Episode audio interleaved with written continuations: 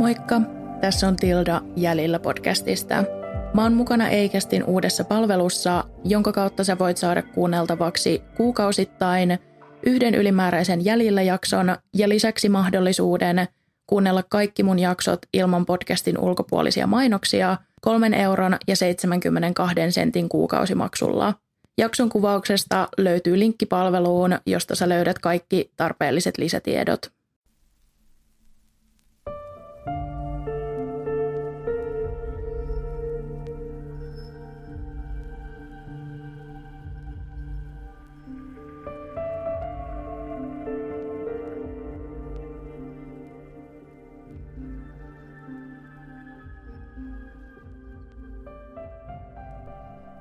Moikka ja tervetuloa uuden Jäljillä rikospodcastin jakson pariin. Tänään on vuorossa jakso numero 30. Tämä on uusi versio vanhasta jaksosta. Alkuperäinen jakso on julkaistu syksyllä 2018, uusi jakso alkuvuodesta 2020. Tämänkertaisessa jaksossa tutustutaan katoamistapaukseen 90-luvulta. Tämä on sellainen tapaus, mikä on saanut Yhdysvalloissa ihan kivasti julkisuutta, mutta on siitä huolimatta pysynyt selvittämättömänä melkein 20 vuotta. Aisha Degree syntyi vanhemmilleen Harold ja Aigia Degreelle elokuun 5. päivä vuonna 1990. Harold ja Igia olivat menneet naimisiin ystävänpäivänä 14. helmikuuta vuonna 1988, eli kaksi vuotta ennen Aishan syntymää. Pariskunta sai myös toisen lapsen, pojan nimeltä O'Brien. Perhe asui Yhdysvalloissa, Pohjois-Carolinan osavaltiossa, Shelbyn kaupungissa, melko harvaan asutulla alueella. Asian vanhemmat kävivät molemmat töissä hyvin lähellä kotia, ja lapset viettivät päivisin aikaa yksin kotona. He oppivat jo nuorena tulemaan kotiin yksin, käyttämään kotiavainta ja tekemään läksyjä, kunnes vanhemmat tulivat töistä kotiin. Koulun jälkeen Aisha kävi koripalloharjoituksissa ja vanhempien mukaan viihtyi harrastuksen parissa hyvin.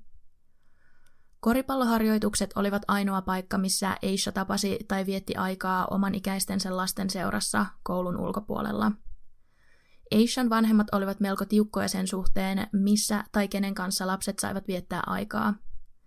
Aishan vanhempien mukaan Aisha oli ujo ja hiljainen, eikä tämän ollut helppoa puhua uusille ihmisille – Ehkä tästä syystä Aisha ei juuri pistänyt pahakseen sitä, että hänen sosiaaliseen elämäänsä kuuluivat lähinnä perhe ja sukulaiset. Aishan vanhemmilla oli myös tiukat säännöt sen suhteen, että lapset eivät saaneet katsella televisiota ainakaan ilman vanhempien läsnäoloa. Aisha ja hänen veljensä tiesivät tämän, eivätkä esimerkiksi koulun jälkeen yksin ollessaan koskeneet televisioon. Perheellä ei myöskään ollut tietokonetta, mutta Aisha pääsi käyttämään tietokonetta välillä koulussa. Jotkut ovat myöhemmin kritisoineet vanhempien melko tiukkaa ja suojelevaista linjaa kasvatuksen suhteen. Seuraava kertomus Aishan päivästä, päivää ennen katoamista, saattaa tuntua turhalta, mutta tällä asialla voi olla merkitystä siinä vaiheessa, kun aletaan puhumaan teorioista, joita tähän tapaukseen liittyy. 12. päivä helmikuuta vuonna 2000, joka oli lauantaipäivä, sekä Eishalla että tämän veljellä oli koripallopelit paikallisella koululla. Perhe oli tottunut siihen, että viikonloput kuluivat usein koripallon parissa, ja pelit olivat yleensä iloisia perhetapahtumia. Tällä kertaa näin ei kuitenkaan ollut.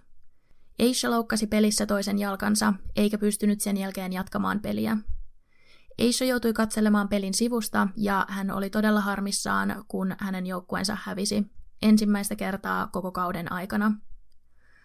Vanhempien mukaan Eisha otti asian raskaasti ja hän oli allapäin asian takia melko pitkään, vaikka valmentajat, joukkuekaverit ja Eishan vanhemmat yrittivät vakuutella, että häviö ei ollut Eishan syytä, eikä loukkaantumiselle voinut mitään. Vanhempien mukaan Aisha oli kuitenkin illalla jo paremmalla tuulella ja meni nukkumaan ilman ongelmia. Sunnuntaisin perheellä oli usein sama ohjelma. He kävivät kirkossa ja usein kirkon jälkeen he menivät syömään jonkun sukulaisen luokse. Tällä kertaa Aishan tädin kotiin, joka asui Aishan perheen kanssa samalla kadulla. Paikalla oli muitakin sukulaisia ja pieniä lapsia, ja Eisha leikki sukulaislastensa kanssa ja söi näiden kanssa karkkia, jota oli saanut isoäidiltään. Perhe lähti omaan kotiin hyvissä ajoin, sillä äiti halusi laittaa Aishan ja O'Brientin nukkumaan ajoissa. Lisäksi perheen isä Harold oli lähdössä alkuyöksi töihin. Aisha ja O'Brien menivät nukkumaan noin kahdeksan aikaan. He jakoivat yhteisen makuuhuoneen, mutta nukkuivat omissa sängyissään eri puolilla huonetta. Myös perheen äiti Agia meni aikaisin nukkumaan. Seuraavana aamuna äiti heräsi aikaisin ja meni heti herättämään lapsia, jotta nämä ehtisivät valmistautua koulua varten. Kello oli tässä vaiheessa noin puoli seitsemän. Kun äiti meni lastenhuoneeseen, hän huomasi, että O'Brien oli yhä unessa omassa sängyssään, mutta Aisha ei näkynyt missään. Äiti oli ihmeissään, koska ei ollut huomannut, että Aisha olisi tullut ulos huoneestaan aamun aikana – mutta kävi kuitenkin katsomassa keittiöstä ja kylpyhuoneesta, oliko Aisha siellä. Hän ei kuitenkaan löytänyt tyttöä mistään, joten herätti O'Brientin ja kysyi tältä, tiesikö tämä, missä Aisha oli. He kurkkasivat vielä sängyn alle ja kävivät taloa läpi, kunnes Aigia päätti soittaa samalla kadulla asuvalle Aishan tädille ja kysyä tältä, oliko Aisha tullut sinne. Täti sanoi, että ei tiennyt missä Aisha oli, ja niinpä perhe soitti poliisille. Poliisit saapuivat paikalle hyvin nopeasti ja katoamisen tutkinta aloitettiin välittömästi. Aisha oli vain yhdeksänvuotias ja hän oli ilmeisesti kadonnut sängystään keskellä yötä, joten poliisit epäilivät heti alussa sitä, että Aisha oli mahdollisesti kidnappattu. Koska yöllä oli ollut myrsky, alueella oli satanut ja tullut voimakkaasti, mahdolliset jalanjäljet ja muut jäljet olivat lähes kaikki hävinneet. Tästä huolimatta poliisit etsivät Aishaa koirien kanssa – mutta eivät löytäneet mitään. Eishan äiti kierteli naapurustoa ja kyseli ihmisiltä, oliko kukaan nähnyt Eishaa.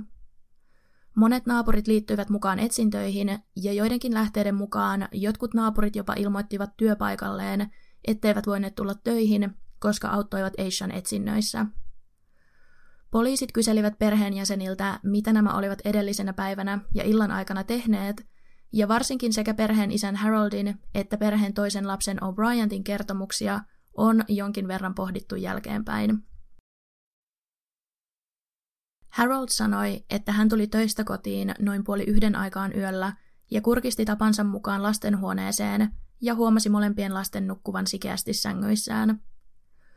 Koska oli ystävänpäivä ja Haroldin ja hänen vaimonsa hääpäivä, hän kävi vielä yön aikana ostamassa suklaata läheiseltä huoltoasemalta – Tätä on jälkeenpäin hieman ihmetelty, miksi Harold oli tullut kotiin, ollut kotona hetken ja lähtenyt sitten ulos uudestaan ostamaan suklaata. Voi olla, että hän oli vaan unohtanut ostaa sitä suklaata aikaisemmin ja päätti siksi lähteä, tai ehkä hän haki lompakkonsa kotoa tai jotain. Tälle voi olla ihan järkevä selitys. Harold katseli suklaan hakemisen jälkeen televisiota melko myöhään, kunnes meni nukkumaan. Vielä ennen omaan makuuhuoneeseensa menoa Harold kurkisti lasten huoneeseen ja näki molempien lastensa nukkuvan omissa sängyissään. Kello oli tässä vaiheessa noin kolme yöllä. Vain vähän tämän jälkeen O'Brien heräsi siihen, että Aisha liikkui sängyssään ja nousi lopulta ylös. Veljen mukaan Aisha meni käymään kylpyhuoneessa ja palasi takaisin sänkynsä nukkumaan melko nopeasti, Myöhemmin O'Brien heräsi siihen, että Aishan sängyn suunnilta kuului taas liikkumisen ääniä ja sänky vaikutti natisevan. O'Brien ajatteli, että Aisha ei saanut unta ja liikkui siksi levottomasti sängyssään. O'Brien nukahti uudestaan, eikä katsonut oliko Aisha todella hereillä.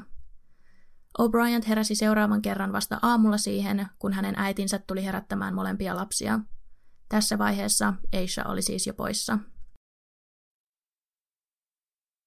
Poliisit ovat pitäneet molempia kertomuksia luotettavina, ja he kiinnostuivat erityisesti O'Brientin puheista ja siitä, että Aisha oli vaikuttanut olleen hereillä keskellä yötä. Poliisit tutkivat perheen kotia sisältä ja huomasivat heti ensimmäiseksi sen, että talossa ei ollut murtojälkiä. Ovet ja lukot olivat kunnossa, eikä ikkunoita oltu avattu tai rikottu. Perheen äidin mukaan kaikki ovet ja ikkunat olivat olleet lukossa ja kiinni silloin, kun hän oli aamulla herännyt. Poliisit olivat tietenkin erityisen kiinnostuneita Aishan huoneesta ja tämän tavaroista, ja he kyselivät vanhemmilta, mitä tärkeitä tavaroita Eishalla oli ja mitä vaatteita tämä mieluusti piti päällään.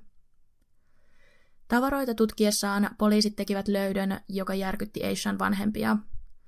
Vaikutti siltä, että Eisha oli pakannut reppuunsa omia vaatteitaan ja muita tavaroitaan ja lähtenyt tavaroiden kanssa pois. Monia Eishan vaatteita, muun muassa hänen koripalloasunsa, olivat kadonneet kaapista. Lisäksi Eishan reppu ja koulukirjat olivat poissa. Poliisit alkoivat epäilemään, että Aisha oli saattanut lähteä kotoa omasta tahdostaan tai vaihtoehtoisesti jonkun houkuttelemana. Tavaroiden pakkaaminen viittasi siihen, että Aisha oli ehkä jopa suunnitellut lähtöään. Kuten monissa muissa vastaavissa lapsen katoamistapauksissa, Aishan vanhemmat olivat varmoja, että heidän tyttärensä ei ikinä lähtisi vapaaehtoisesti, eikä ikinä olisi voinut suunnitella karkaamista – he huomauttivat, että Aisha ei ollut tottunut liikkumaan yksin, ei varsinkaan öiseen aikaan tai pimeällä muuten. Lisäksi ulkona oli ollut myrskyisää, mikä varmasti saattoi ujolle ja herkälle lapselle olla erityisen pelottavaa. Yön aikana siinä kaupungin osassa, missä Aishan perhe asui, oli ollut sähkökatko, joka oli kestänyt useita tunteja. Joissain lähteissä sanottiin, että sähkökatko oli johtunut myrskystä, kun taas joissain sanottiin, että lähistöllä oli ollut kolari, joka oli vahingoittanut sähkölinjoja. Joka tapauksessa monet yksityiskohdat yöstä viittaavat Aishan vanhempien mielestä siihen, että Aisha ei ikinä olisi voinut lähteä yksin ulos.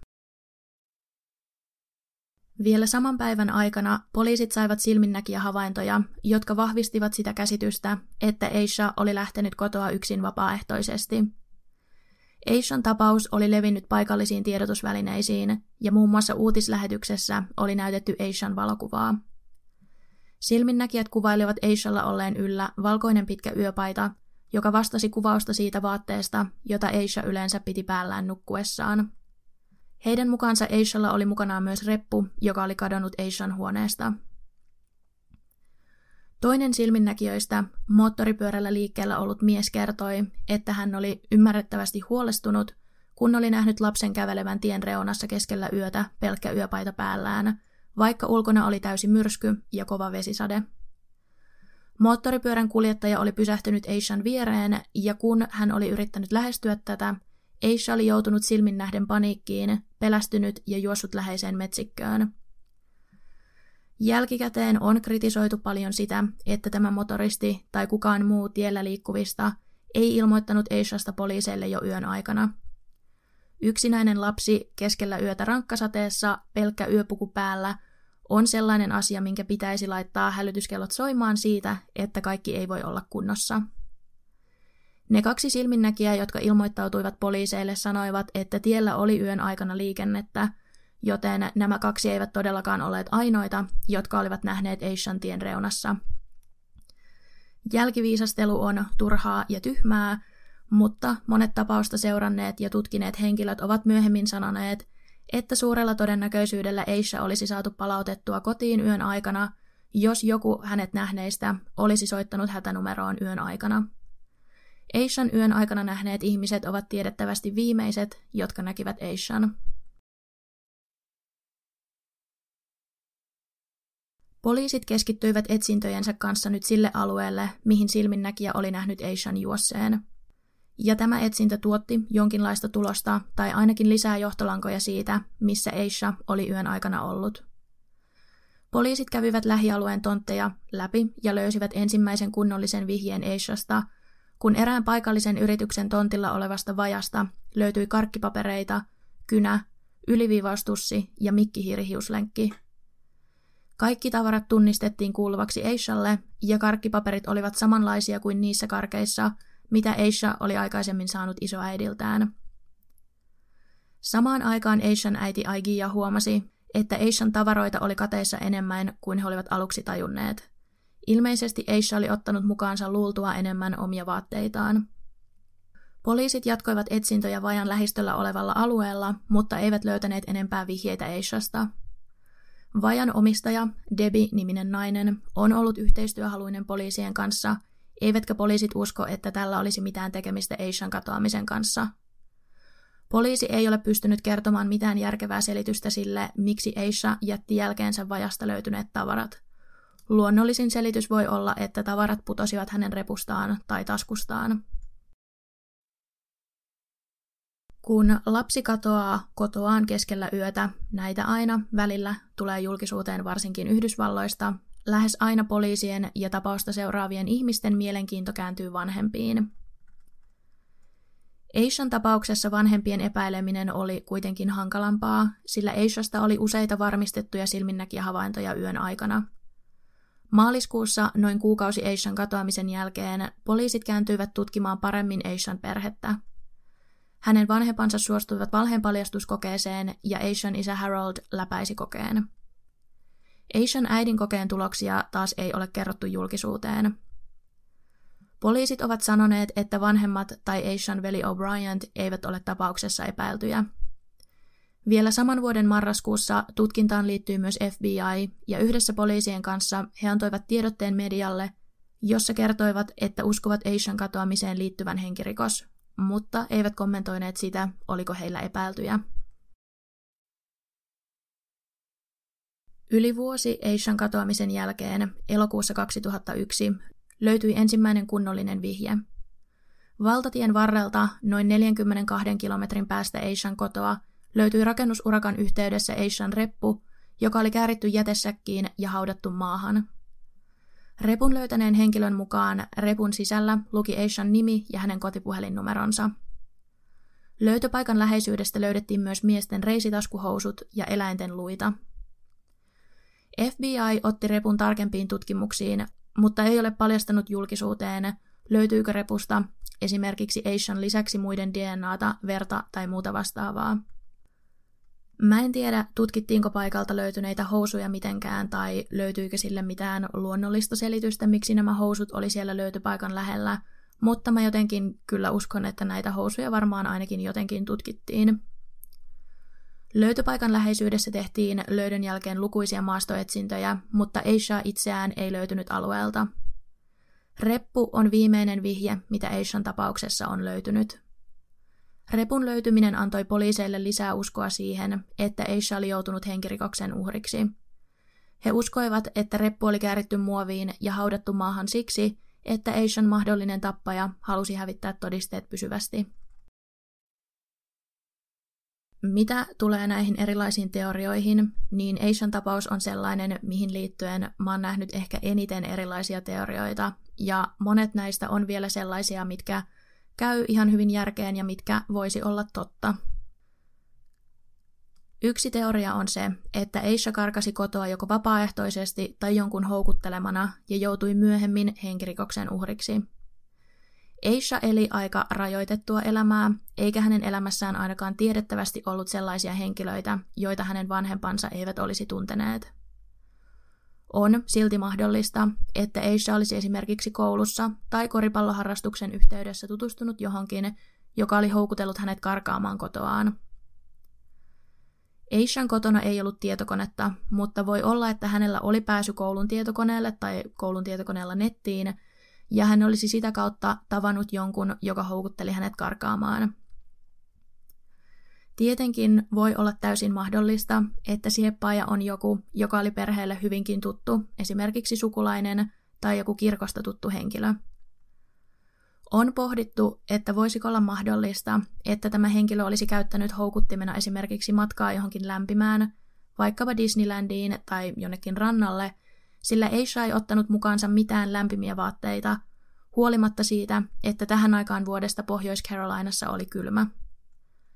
Jos Aisha oli sopinut tapaamisen jonkun henkilön kanssa, se selittäisi, miksi hän olisi uskaltanut lähteä keskellä yötä ulos myrskyyn, sillä hän olisi tiennyt, ettei olisi joutunut olemaan ulkona pimeässä yksin kovin kauaa. Ehkä heidän tapaamispaikaksi oli sovittu se vaja, mistä etsintöjen yhteydessä löytyi Aishan tavaroita –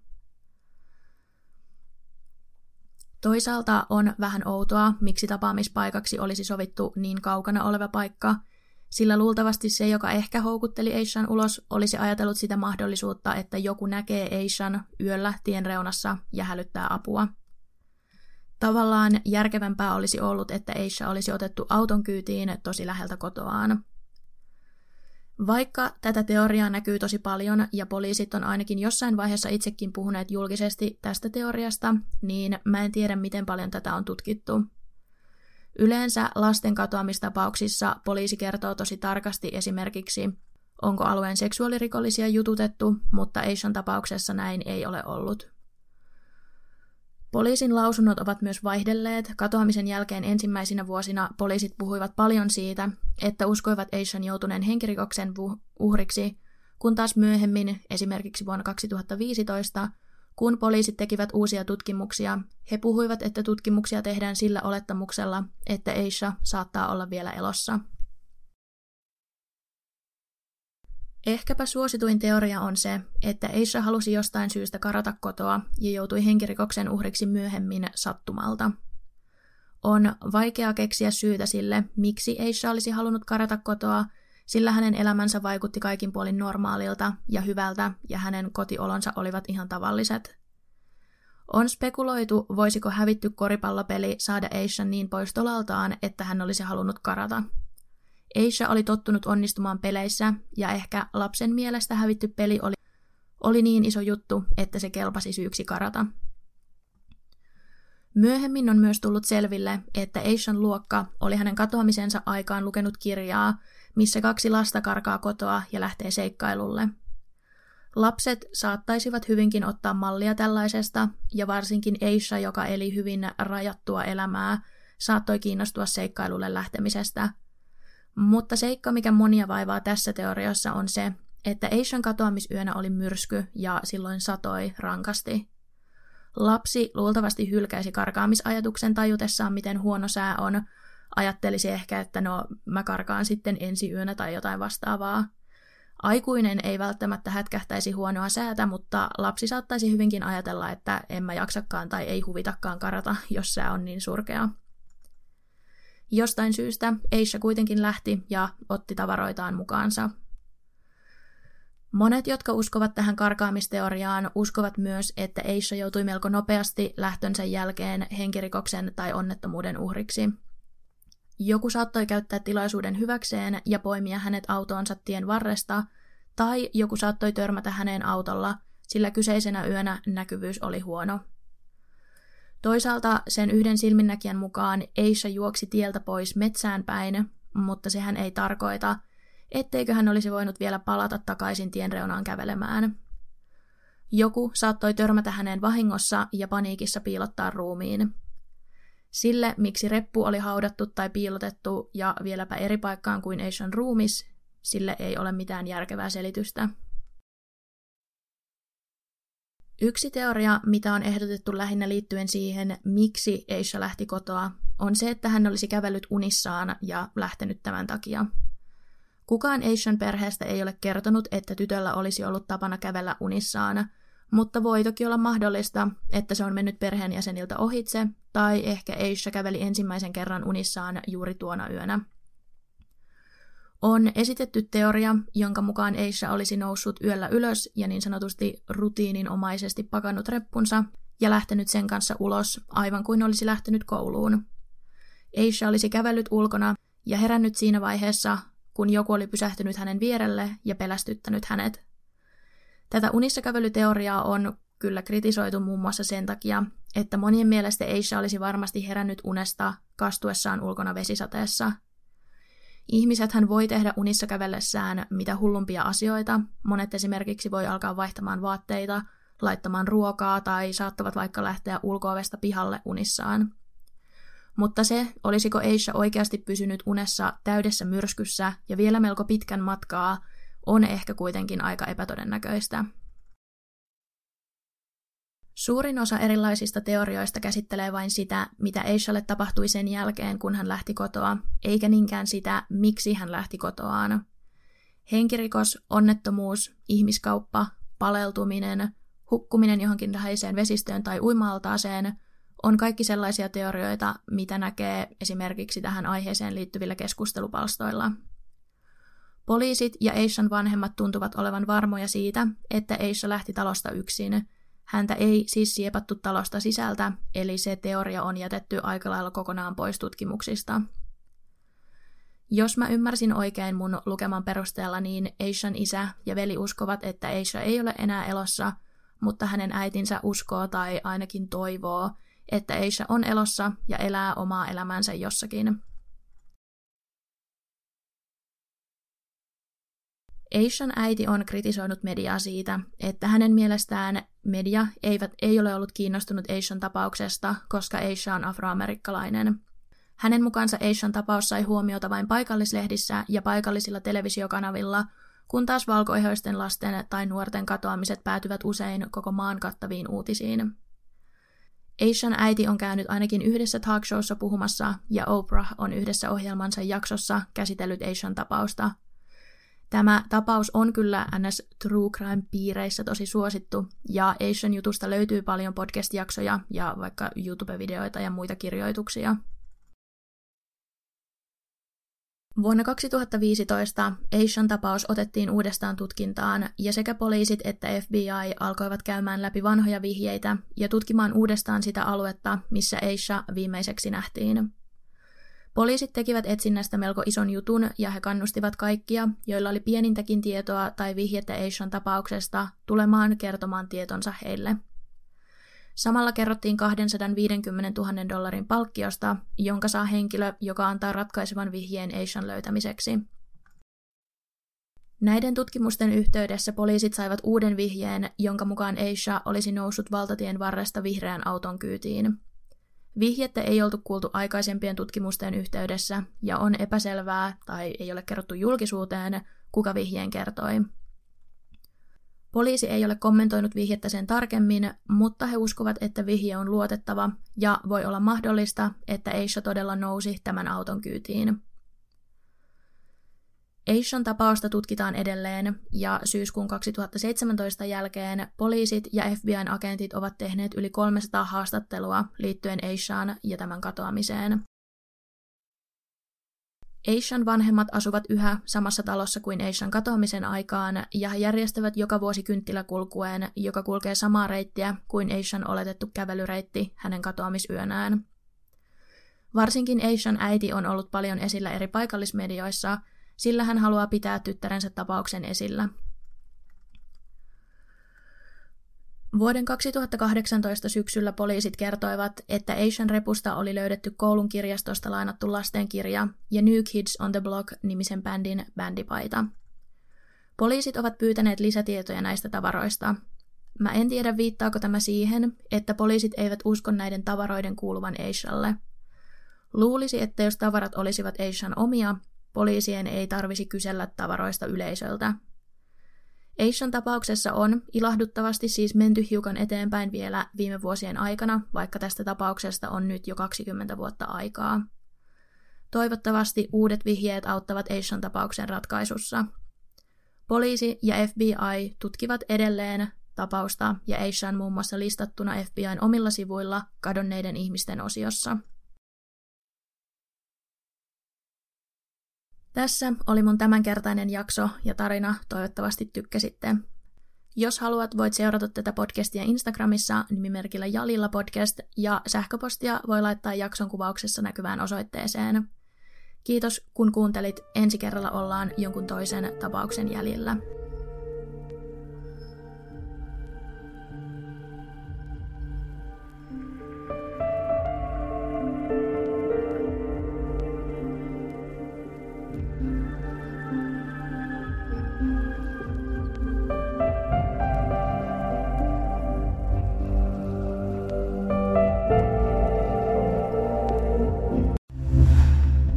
Kuuntelit Podmin Premium-podcastia.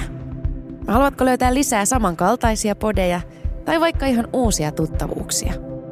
Lataa Podmin sovellus App Storesta tai Google Playsta ja saat kokeilla palvelua kaksi viikkoa ilmaiseksi.